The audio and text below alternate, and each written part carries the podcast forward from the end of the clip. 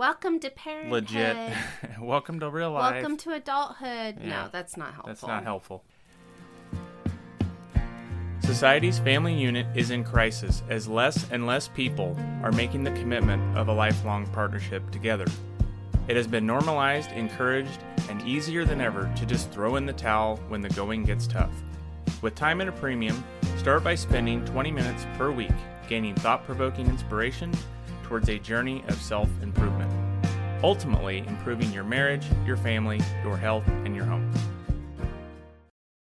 In episode 33, we had a very personal and real conversation regarding mental health. September is Suicide Prevention Month, and today we are going to dive into what we can all do to help this cause. Most of us have had some sort of experience with mental health issues ourselves or with people we know personally. This discussion will focus on some statistics about suicide and general mental health, plus risk factors and what action can be taken. Welcome to another episode of the Family Order Podcast. Today we're going to talk uh, a little bit about a heavy topic.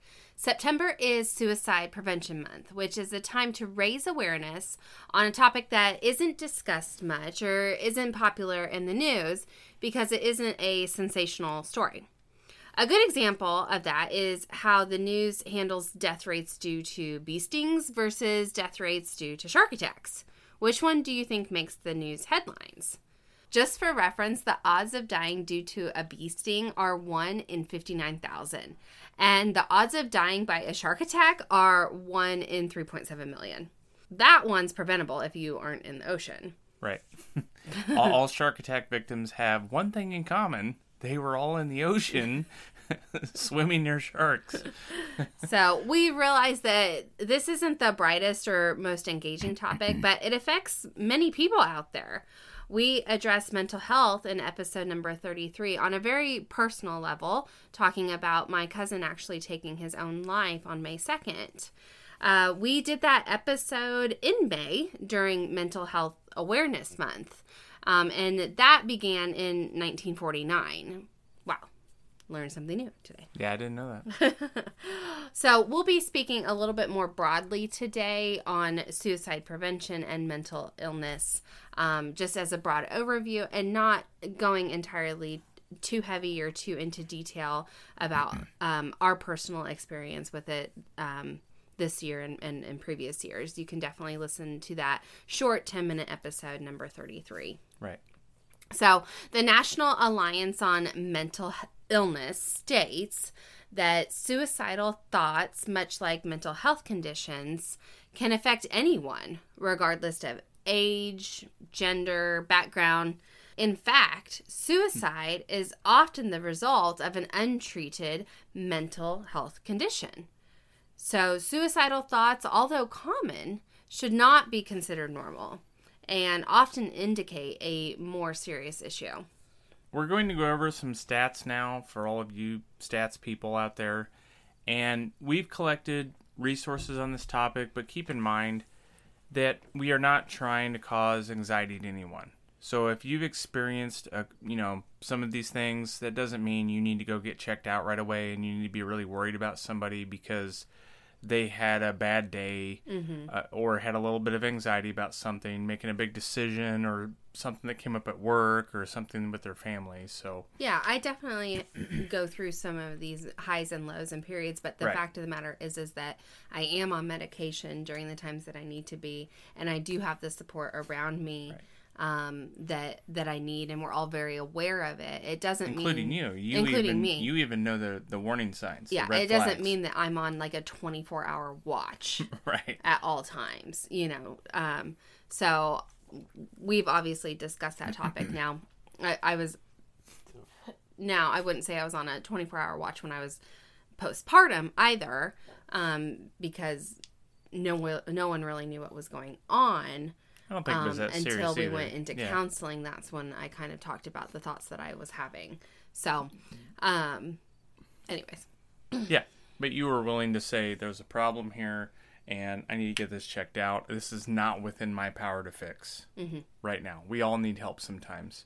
We are simply trying to raise awareness to help remove the stigma around mental health and remind people that there are so many resources online or even at places of work now. Mm-hmm. So many companies are providing more resources for counseling and therapy uh, these days, which is great.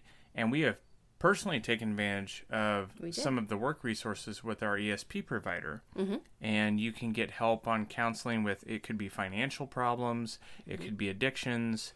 We didn't have to pay for of any of our marriage counseling out of pro- out of pocket. That right. was all provided by our employer, not even health insurance. That yeah. wasn't even, I didn't have health insurance through my employer. My health insurance is all through Ben, but my employer still um, paid for um, our marriage counseling, mm-hmm. and your employer paid for half of it as well. So there's, which is something that many of my coworkers had no idea was there to be taken advantage of. The stigma around mental health seems like it has progressed quite a bit. I mean, we've gotten past telling people to just get over it mm-hmm. or to buck up because that's not going to fix anything. No. They've begun to recognize it as uh, very similar to a physical ailment or problem that needs to be uh, fixed. Mm-hmm. So anyway, so uh, let's get into some of the stats. So, according to the National Institute of Mental Health, suicide is a major public health concern and it is among the leading causes of death in the U.S. 48,000 people in 2018. Do we even have 2020 numbers? We yet? probably could find it. Oh my gosh. But it wouldn't be good. No, it wouldn't.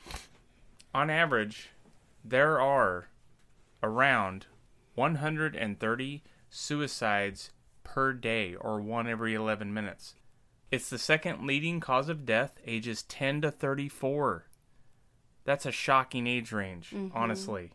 It's the fourth leading cause of death, ages 35 to 54 which is the the age range that both Ben and I are in. Right. And my cousin was 35 when he took his life. Right. And 90% of people who commit suicide have a mental disorder at the time. Suicide overall is the 10th leading cause of death in the US, and the rate of suicide has increased 35% since 1999. That's huge. I'm sure those numbers will change with 2020. right, and it's the age ranges that get me. It's mm-hmm. the younger age ranges that really show me this could be part of social media effect. This could mm. be part of many other things raising anxiety and depression. But 78% of all suicide deaths are male, and men are four times more likely to die via suicide versus women, even though women attempt suicide more. Why are we not talking about this more? These stats matter. This is a huge crisis, but we never hear about this in the news. Mm-hmm. It's not a fun topic to discuss. We we totally get that, but it's worth raising awareness. Exactly, and all of that is great information. But now what? We definitely want to talk about and know the warning signs. And like we said before, I go through a lot of these warning signs just in a month. Um, but it's it's the rate of them and having that open dialogue and open discussion. So increased alcohol and drug use. I know there's times during the month that I definitely increase my alcohol consumption, especially yeah. for people in a home 24 uh, 7. But am I a drunk? No. no, you know. I, it, and I don't use drugs, so. I, I, think most of us can distinguish between drinking to relax or have a good time. Yes. Or being socially, you know, engaging and you, you have We're a few just drinks. drinking so that you can pass out. Versus, yeah, well, and it's even that and the sudden stark difference in like there now there's a sudden change mm-hmm. in the amount or the the way they act when they mm-hmm. you, you, know use alcohol or perhaps drugs. Um, that that can be a red flag. Yeah, that can definitely lead also to aggressive behavior, which is another warning sign. Withdrawal from friends or family or your community. That's a big one.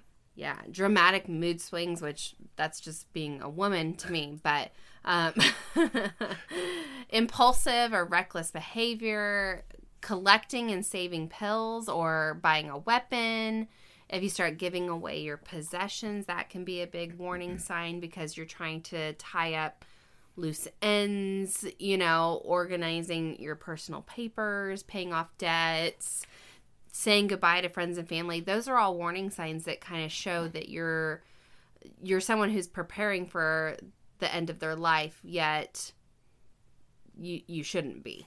And this isn't to say that everybody does these things. Mm-hmm. Oh yeah, For no, some people, you have not. no warning signs whatsoever, but people try to look back and put together the puzzle pieces and say, "Oh yeah, I think th- this was a warning sign. That was a sign." I mean, don't beat yourself up. You Mm-hmm. can't see these things if if people don't let you in.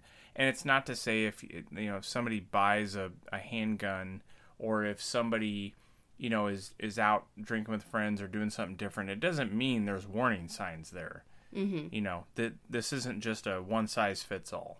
Exactly. But some of these, you know, ex- extremely swings of those are a psychi- those are signs of a, a psychiatric emergency. especially when it's out of character. Yes. Like it's just like, where is all this coming from? I've never seen this before. Yeah. So if you see these warning signs, reach out. If you notice these warning signs in yourself, seek help from a healthcare provider, or if it gets that bad, call 911 before it's too late. So, some other risk factors when it comes to uh, suicide and suicide prevention that you want to think about is a family history of suicide.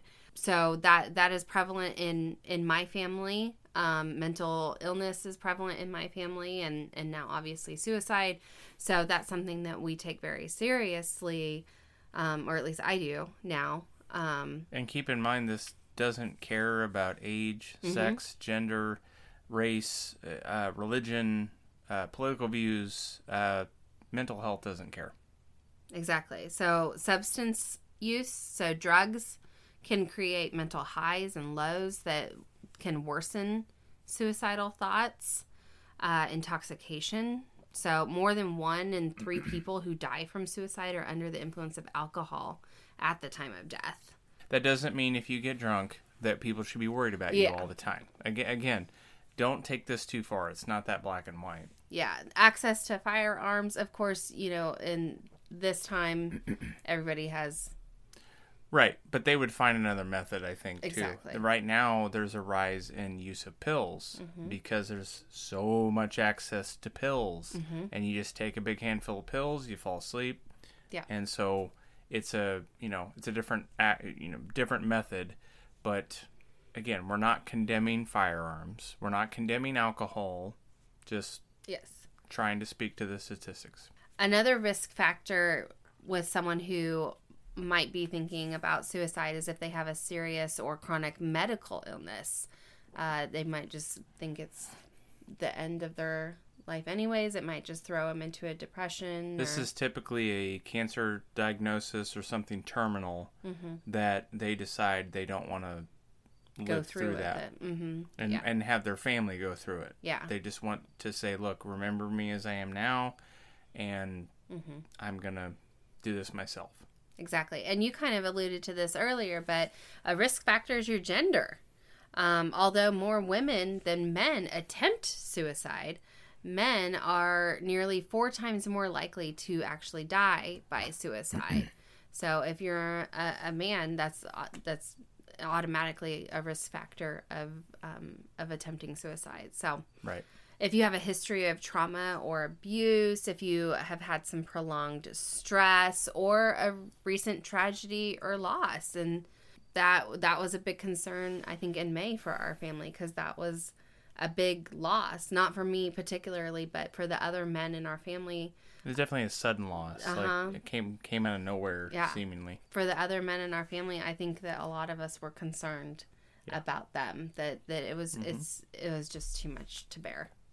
And keep in mind again, we even look at this list ourselves and go, "Wow, I think I have Yeah. quite a few of these." But you can't you can't think that way.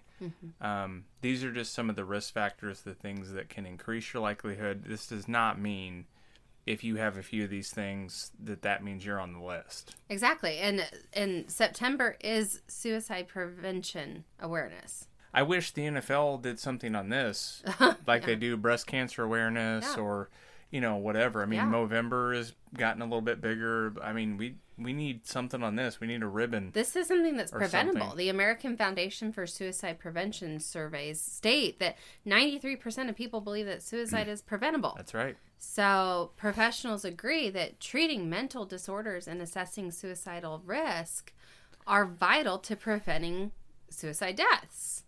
So, there's many resources out there for counseling and and different types of therapy, but I think a big thing is is the awareness of it and being able to talk about it. It's not a taboo thing. Mental health is not a taboo thing.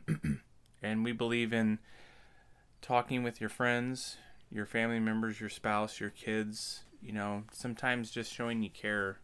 Um, and we have a history of mental health issues in our lives and with our families. We don't talk about it much in our circles on a regular basis, but one of the things we can do is preventative care. And so, what does that mean?